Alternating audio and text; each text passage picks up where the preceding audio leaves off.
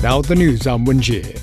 Official data shows China's annual foreign trade value topped 41.76 trillion yuan in 2023, up 0.2% year on year. The General Administration of Customs says China's imports and exports with Belt and Road partner countries hit nearly 19.5 trillion yuan last year, accounting for over 46% of the total trade volume.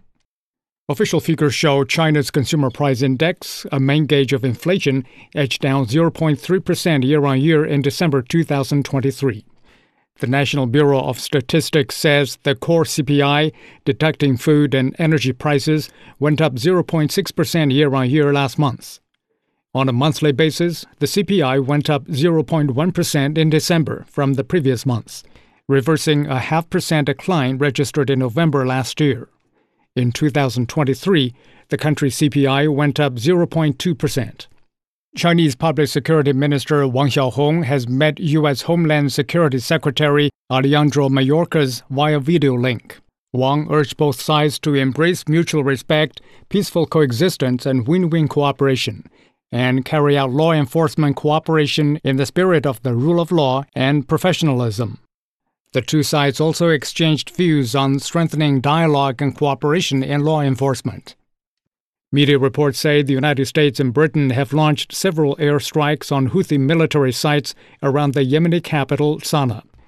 Local residents say at least four powerful airstrikes hit the mountains around Sana'a, shaking the windows of the houses and cutting off lights in many areas. The U.S. Central Command says the Allied airstrikes come hours after the Houthi fighters launched a ballistic missile at a cargo ship in the Gulf of Aden. Benji Heyer reports a statement from US President Joe Biden. He confirms, quote, that the US military forces, together with the United Kingdom and with the support of Australia, Bahrain, Canada, and the Netherlands, successfully conducted strikes against a number of targets in Yemen. Note, in Yemen, not necessarily on the Red Sea, used by Houthi rebels to endanger freedom of navigation in one of the world's most vital waterways. We know from the Yemeni side, at least, we understand that strikes against Houthis have been carried out within Yemeni cities by planes, by ships, and submarines. This is a comprehensive activity.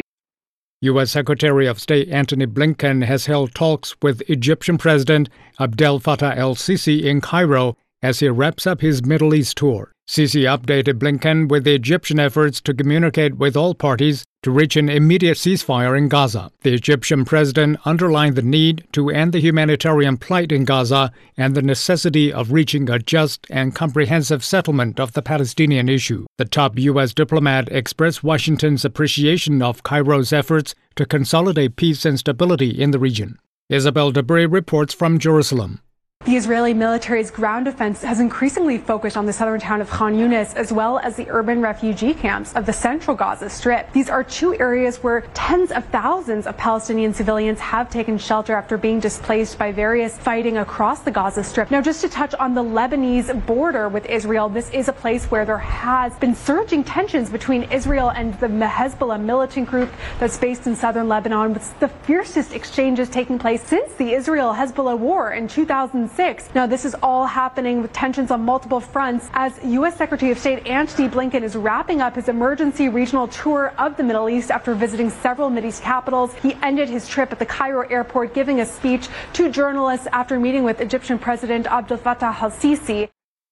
Media reports say the French government has been reshuffled, with the economy minister, the interior minister, and justice minister retaining their posts in the new government. On Tuesday, French President Emmanuel Macron appointed Gabriel Attal as prime minister and tasked him with forming a government. Macron opted for a government reshuffle to regain public support leading up to the upcoming European parliamentary elections scheduled for June. In sports, world number one Ronnie O'Sullivan has reached the semifinals at the Snooker Masters after defeating Barry Hawkins 6 3 on Thursday. Seven time champion O'Sullivan will face Shaun Murphy next as the world number six saw off Jack Lisowski 6 3.